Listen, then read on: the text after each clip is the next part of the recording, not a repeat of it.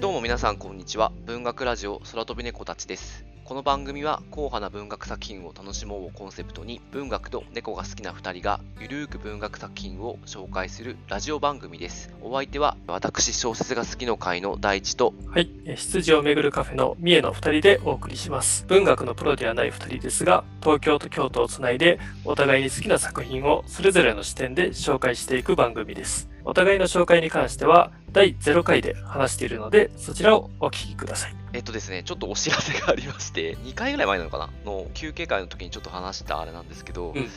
カフェがですね な、じゃなくなっちゃったんですよね、俺たち。そうですね。それは、はい文学カフェから文学ラジオにラジオに、はい。なったんですよねまし。た。まあ、なんでカフェだったの感あったんで、まあこっちの方がなんかしっくりくるんで、あれなんですけど。そうですよね。まあ、やっぱラジオじゃないとちょっと分かりづらいなって。ってことで、今回からというか、まあ、いろいろもうすでに変わえちゃったんで、そうですね。うんだから7月頭ぐらいからね、変わっていると思うんで、はいカフェをラジオに一新しました。幻のカフェ営業が6月行われておりました。で、アイコンも、あの、三重さんのご友人の方に作ってもらったものが出来上がったので、全部差し替えましたね。そうですね。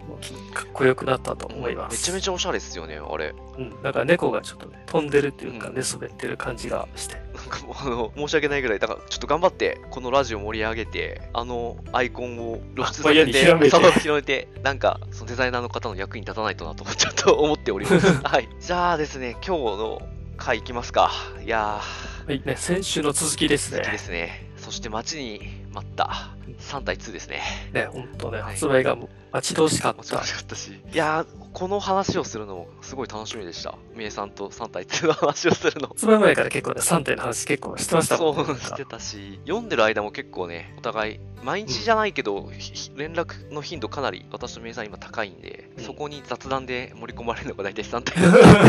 あ、そうですね。僕はなんかね、連絡がちょっと遅れがちな時は、あの、冬眠してましたって。言い訳で冬眠を使うようにあんですよね。うん、で、えまあ、先週の話なんですけど、先週3体が、前回が、の収録が、1時間20分ぐらい私はちょっと盛り上がりすぎて、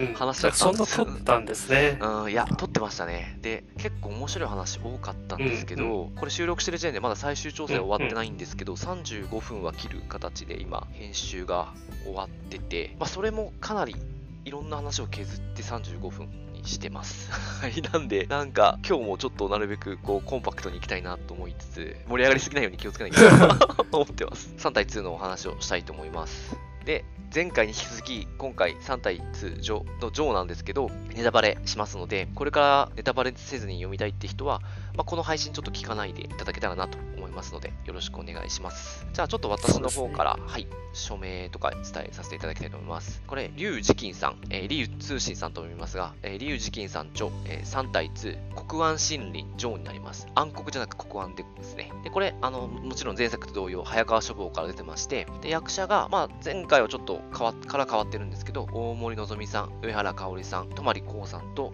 あと、えー立原東也さんが訳しております。ちょっとあらすじを三重さんの方からいただいていいですかね？はい。じゃあ、えー3対2、国安心理のあらすじを説明します。人類に絶望した天体物理学者、イエ・ウェンジェこと楊文傑が宇宙に向けて発信したメッセージは、3つの太陽を持つ異星文明、三体世界に届いた。新天地を求める三体文明は、1000隻を超える侵略艦隊を組織し、地球へと送り出す。太陽系到達は400数十年後、人類よりはるかに進んだ技術力を持つ三体艦隊との対決という未曾有の危機に直面した人類は、え国連惑星防衛理事会 PDC を設立し、防衛計画の柱となる宇宙軍を創設する。えーだが、人類のあらゆる活動は三体文明から送り込まれた極微スーパーコンピューターソフォンに監視されていた。このままでは三体艦隊との終末決戦に敗北することは知って絶望的な状況を打開するため前代未聞の免疫計画ことウォールフェイサープロジェクトが発動します。人類の命運は4人の免疫者に託される。そして、養分血から中社会学の交流を託された、ルロジーの決断とはこのあらすじだけで、はいあの、なんか前作よりもスケールアップしてるっていうのがなんかすげえわかる感じですよね。はい、ちょっと私の方から、まあ、補足ではないですけど、繰り返しになっちゃうところもあるんですけど、前作のおさらいをちょっとしたいと思います。前作は、あらすにもあった、楊文傑、イエ・ウェンジェ、まあ、ひえー一人の天体物理学者の、まあ、人類への絶望から始まっていて、それがあの3体文明をとつながってしまい11次元っていうに展開できる、えースーパーコンピューターソフォンっていうのを地球に呼び寄せてしまったというか、まあ来てしまったんですね。で、ソフォンはあの文明発展の壁をあの人類にもたらしてしまったので、もう今人類っていうのは3体に滅ぼされるのを待つだけっていう絶望感で第1巻かは終わっている状況です。まあ、この、まあ、3体をラジオでもう3週連続でお送りしてるんですけども、うんまあちょっとこのみかんの話に入る前に、この3体なんでこんなに面白いんだろうっていうああ、うん、うん。ところで、なんか3体最新の SF を知る人にとっては古いタイプの SF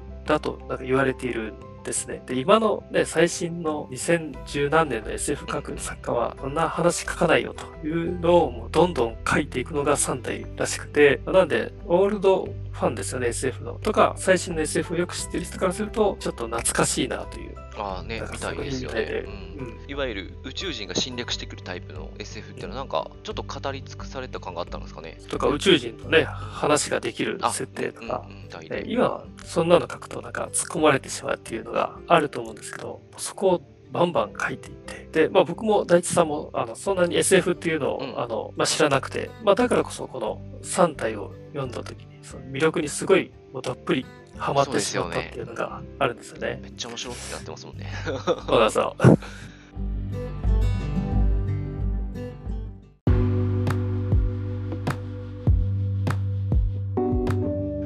きましょうか。じゃあ行きましょうか。ははい。いめちゃめちゃネタバレする3対2 3対2はこの中でも3部に分かれてて1部、2部、3部って分かれてます。で、ジョーは1部と2部の途中までっていう構成になってます。最初にこれ読んだ時にな何の事前情報もなかったんで自分もうい1読んであの続きだと思って読み出したら主人公が出てこないっていう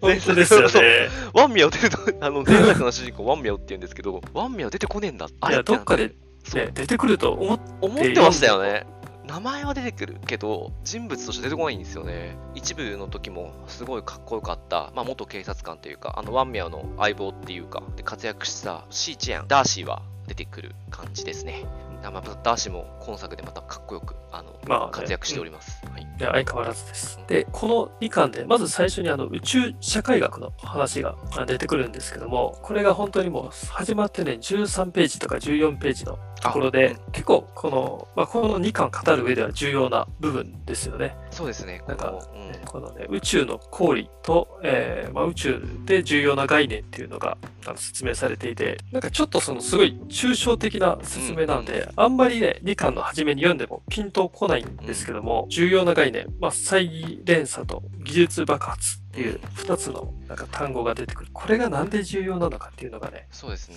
うんもう後でどんどん明かされていくんで、この本作を面白くしている設定として提示されていると。そうですよね。一番最初にもうすすでに出てるっていうのが、読んだ後から考えるとすごい、ああ、ここにもうすでにみたいな感じになりますよね。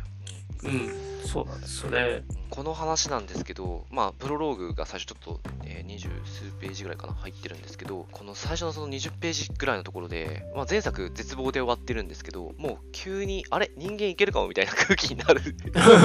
のが、すごい面白くて、3体の文明で人類が持ってる感覚と決定的に異なることが、もうすでに20ページ以内で分かるんですけど、これコミュニケーションの仕方なんですけど、うん三体人っていうのはもう思考が透明っていうか、考えたことが相手にすぐ伝わっちゃう、あの、そうですよね。コミュニケーションしか取り得ないみたいで、この本の中で透明な思考って呼ばれてるんですけど、人間って頭で考えたことを言葉にするまでに、口で話すとかな、何かしらの変換があると思うんですよ。いろんなことを考えて、いや、こう言った方がいいとかもあるし、まあ、極端なこと言えば嘘もつける生き物だと思うんですけど、三体人それができないらしいんですよね。何を考えてるとかが、こう分かってしまうっていうか。なんかうんし思考するのとコミュニケーションするっていうのがもう同義語で完全に一致してるんですよね。うん、でこのそのコミュニケーション手段だと偽造も何もできないのですぐにいろんなことが伝わっちゃうっていううん。状況で人類と3体で全く違うコミュニケーションをとってるので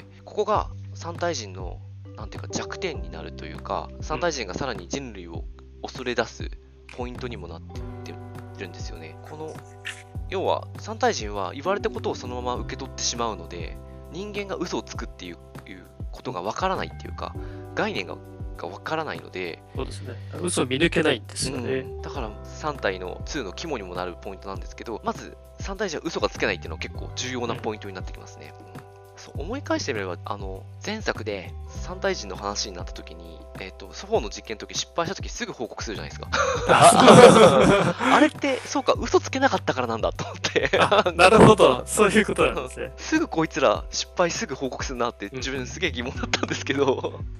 確かに確かにそういね。うことか。そうですね。で、僕はなんかこの設定を知ったときにちょっと思ったのが、サピエンス全史っていう本を書いたあの、ハラリさんがはい、はい。はいその本の中であの認認知革命っていうのを書いていて、だから人類、えー、と生態系の中で、えー、とよ弱かった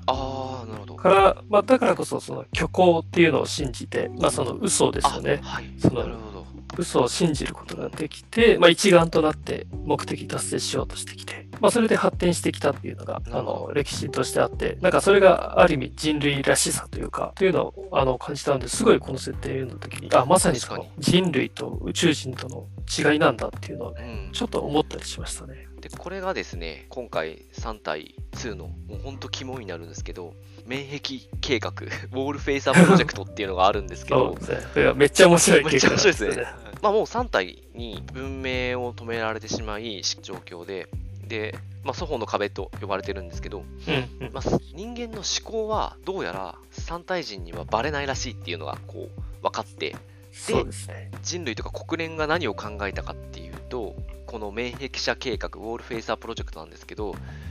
じゃあ人の頭の中わかんないんだったら人の頭の中だけで戦略を立てて外に出さずに完遂してしまえばいいんじゃないか。それで3体を超えればいいんじゃないかっていうのが国連が4人の免疫者、えーとウォールフェイサーを選ぶんですね。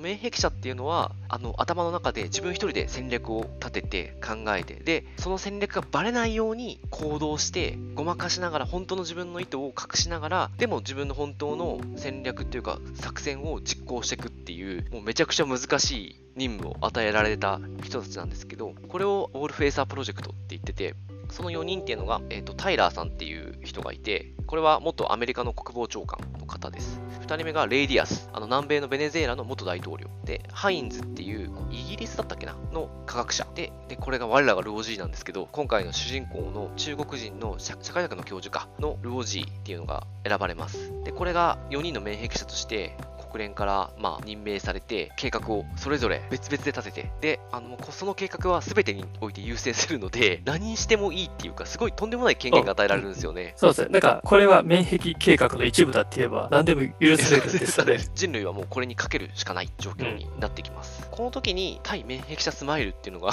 こう編み出されるんですけど、あの、あ、そうですね。これ免疫者から何かやるときにリアクションと取るのもなかなか難しいっていうか、うん。なっちゃうんで、みんななんか、なんか言われるときちょっと微笑むっていう免疫者に対して。そうですね。そう。なんか、で、免疫者が、やっぱりやめたいとか、なんか弱音とか吐いても、あ、それも計画の一部なんでしょみたいな感じで。そうそうなんかそうそう。なんか、みんな微笑んで、なんか、ちゃんと聞いてくれないんですね、ある意味。うんこの4人はプレッシャーもそうだし、うんまあ状況もね、結構過酷な状況に、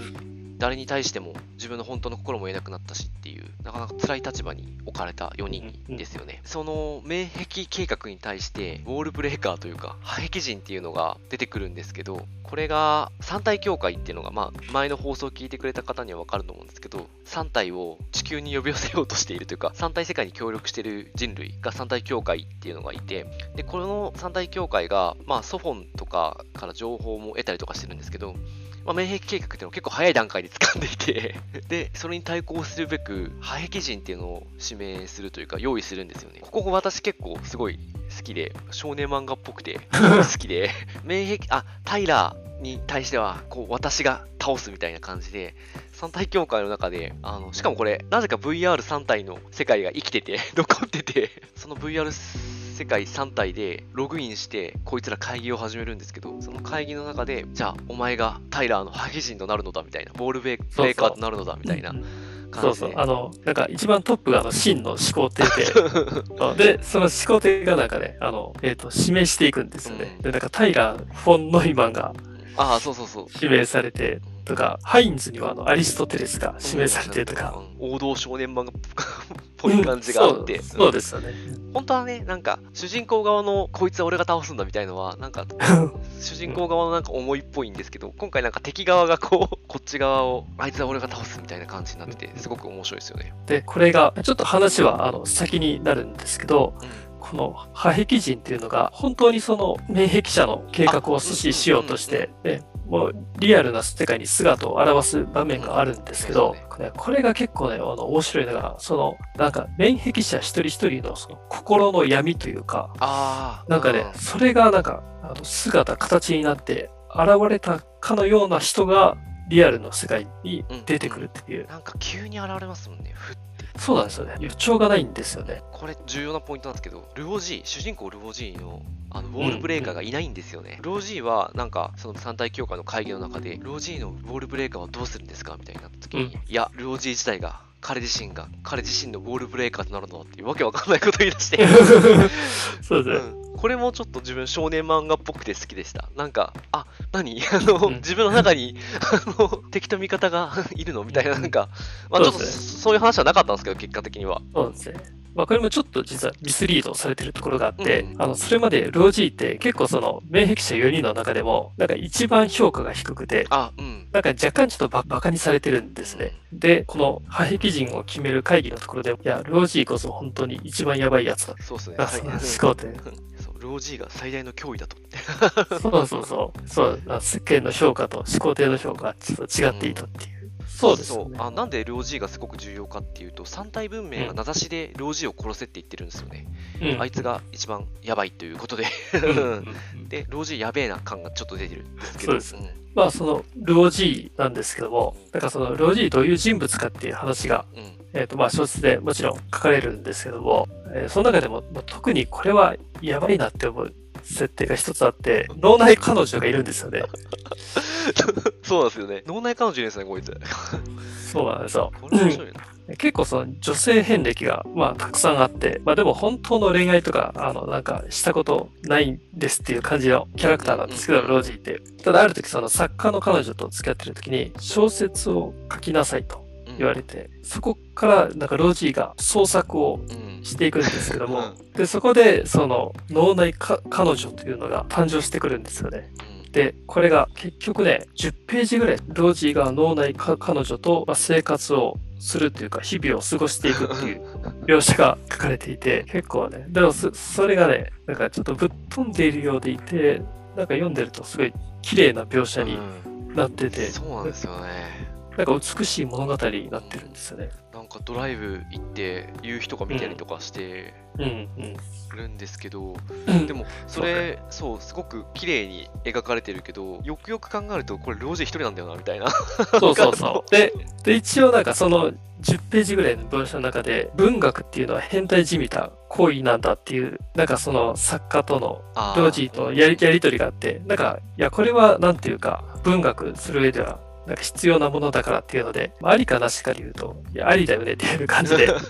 許許容されていくんですよね。で結果的にその脳内彼女ができて脳内彼女を過ごすようになってしまって、うんその現実の彼女と別れるっていうあ、そうですね。作家の彼女と別れちゃう。るっていうどんどんちょっとやん病んでくっていうかなんでしょうね、ちょっと突き進んじっちゃってるのがすごいですよね。でさらにで、ロうん、ロジやべえなっていうのが あれですよね、その免疫者になって、なんか一番最初に、まあ一番最初にしたことは、まあ静かな場所に家をあ、そうですよね。うん。構えて、家を用意してもらって、集中できる環境みたいな感じではあったんだけど、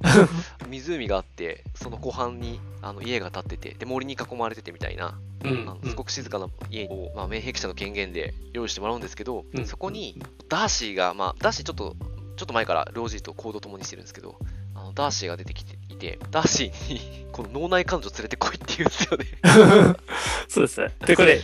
面白いのが、男子が本当にいともあっさり連れてきちゃうんですよね。すごいですよね、ダーシそうー。。で、いや、なんかこういう感じの人、中国いるからって言って、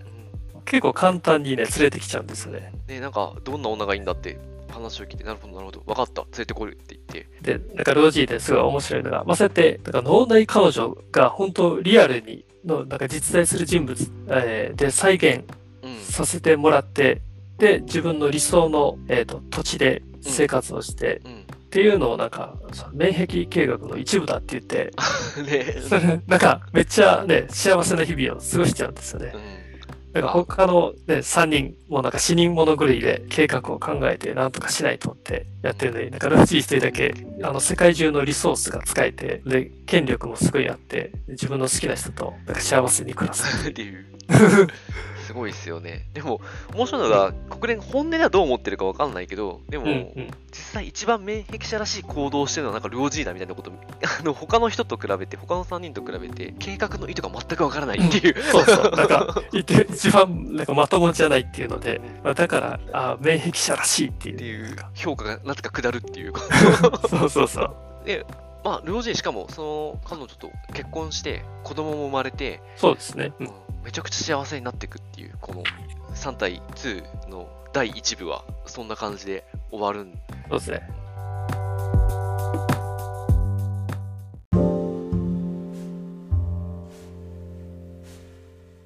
で、第2部が、まあ、うん、呪文っていうタイトルがついてるんですけど、そうそう。で、第2部入るとう、ん、あの、まあ、ルオジーの評価がちょっと一転して、世の中がこんな、ね、大変な時期なのに、なんで一人だけ幸せに暮らしてるんだって。うんうん。しかも免疫者だからなんか、早く計画進めろよってなって、うんうん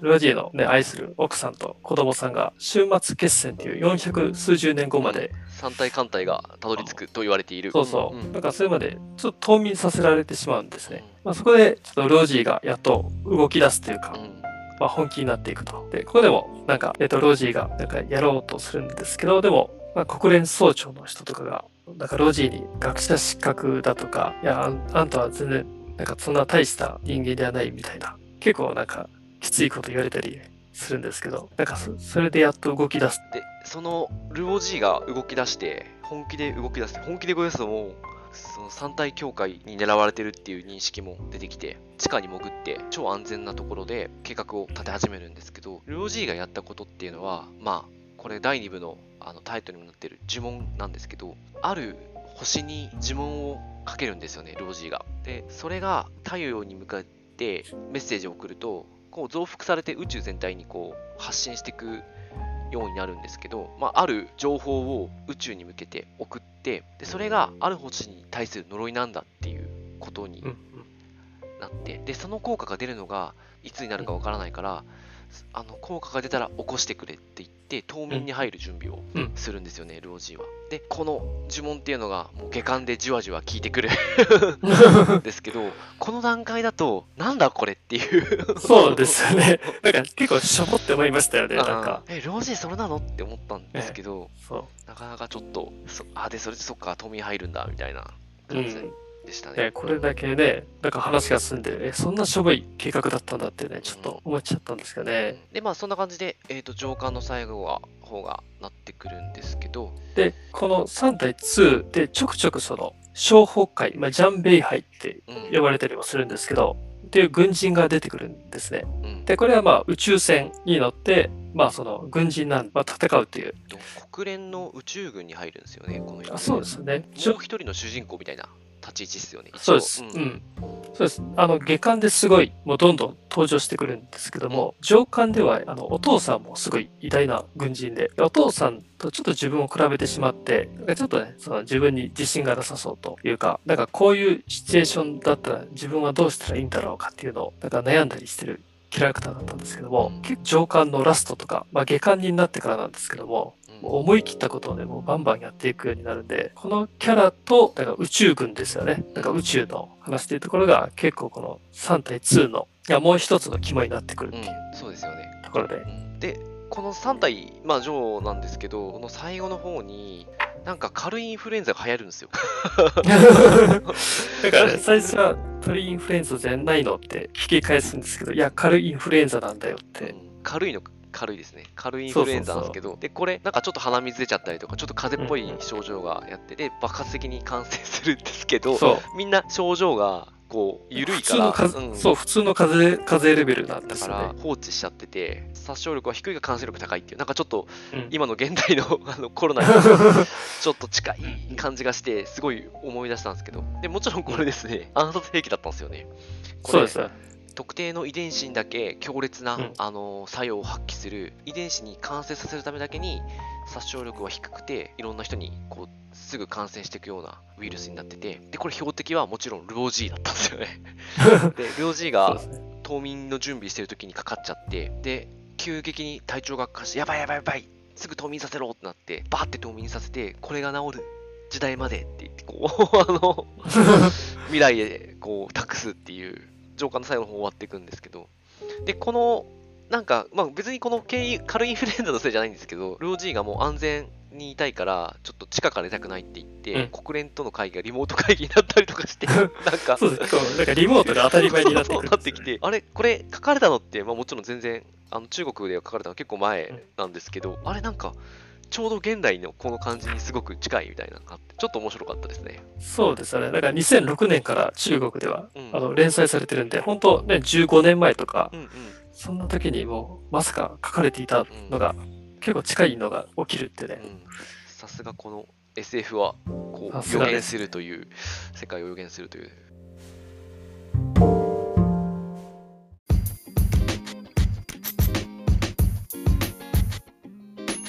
じゃあちょっと上巻こんなとこにしときますか。ちょっと盛り上がりすぎちゃいましたけど、また。そうですね。なんか、ちょっとあの、下巻にこう、つないでいきましょう。はい次回はですね、この続き、単体2、えー国安森林、下になります。楽しみにしていただけたらなと、もう、驚愕の展開が待ってますんで、番組の感想やリクエストに関しては、Twitter やインスタの DM やリプライでお願いします。お待ちしております。えー、本当感想もらえると励みになります。えっ、と、メールアドレスも番組の情報欄に載せてますので、そちらからいただいても大丈夫です。あで積極的に、あの、私たちのこの文学ラジオ、空飛び猫たちを拡散していただけると助かります。何か拡散共有していただけるときは、ハッシュタグ空飛び猫たちをつけてもらえると助かります。じゃあ、それではですね、次回3対2、えー国安森林ゲをお話ししたいと思いますので、お楽しみにしていただければと思います。はい、はいえーありがとうございました。ありがとうございました。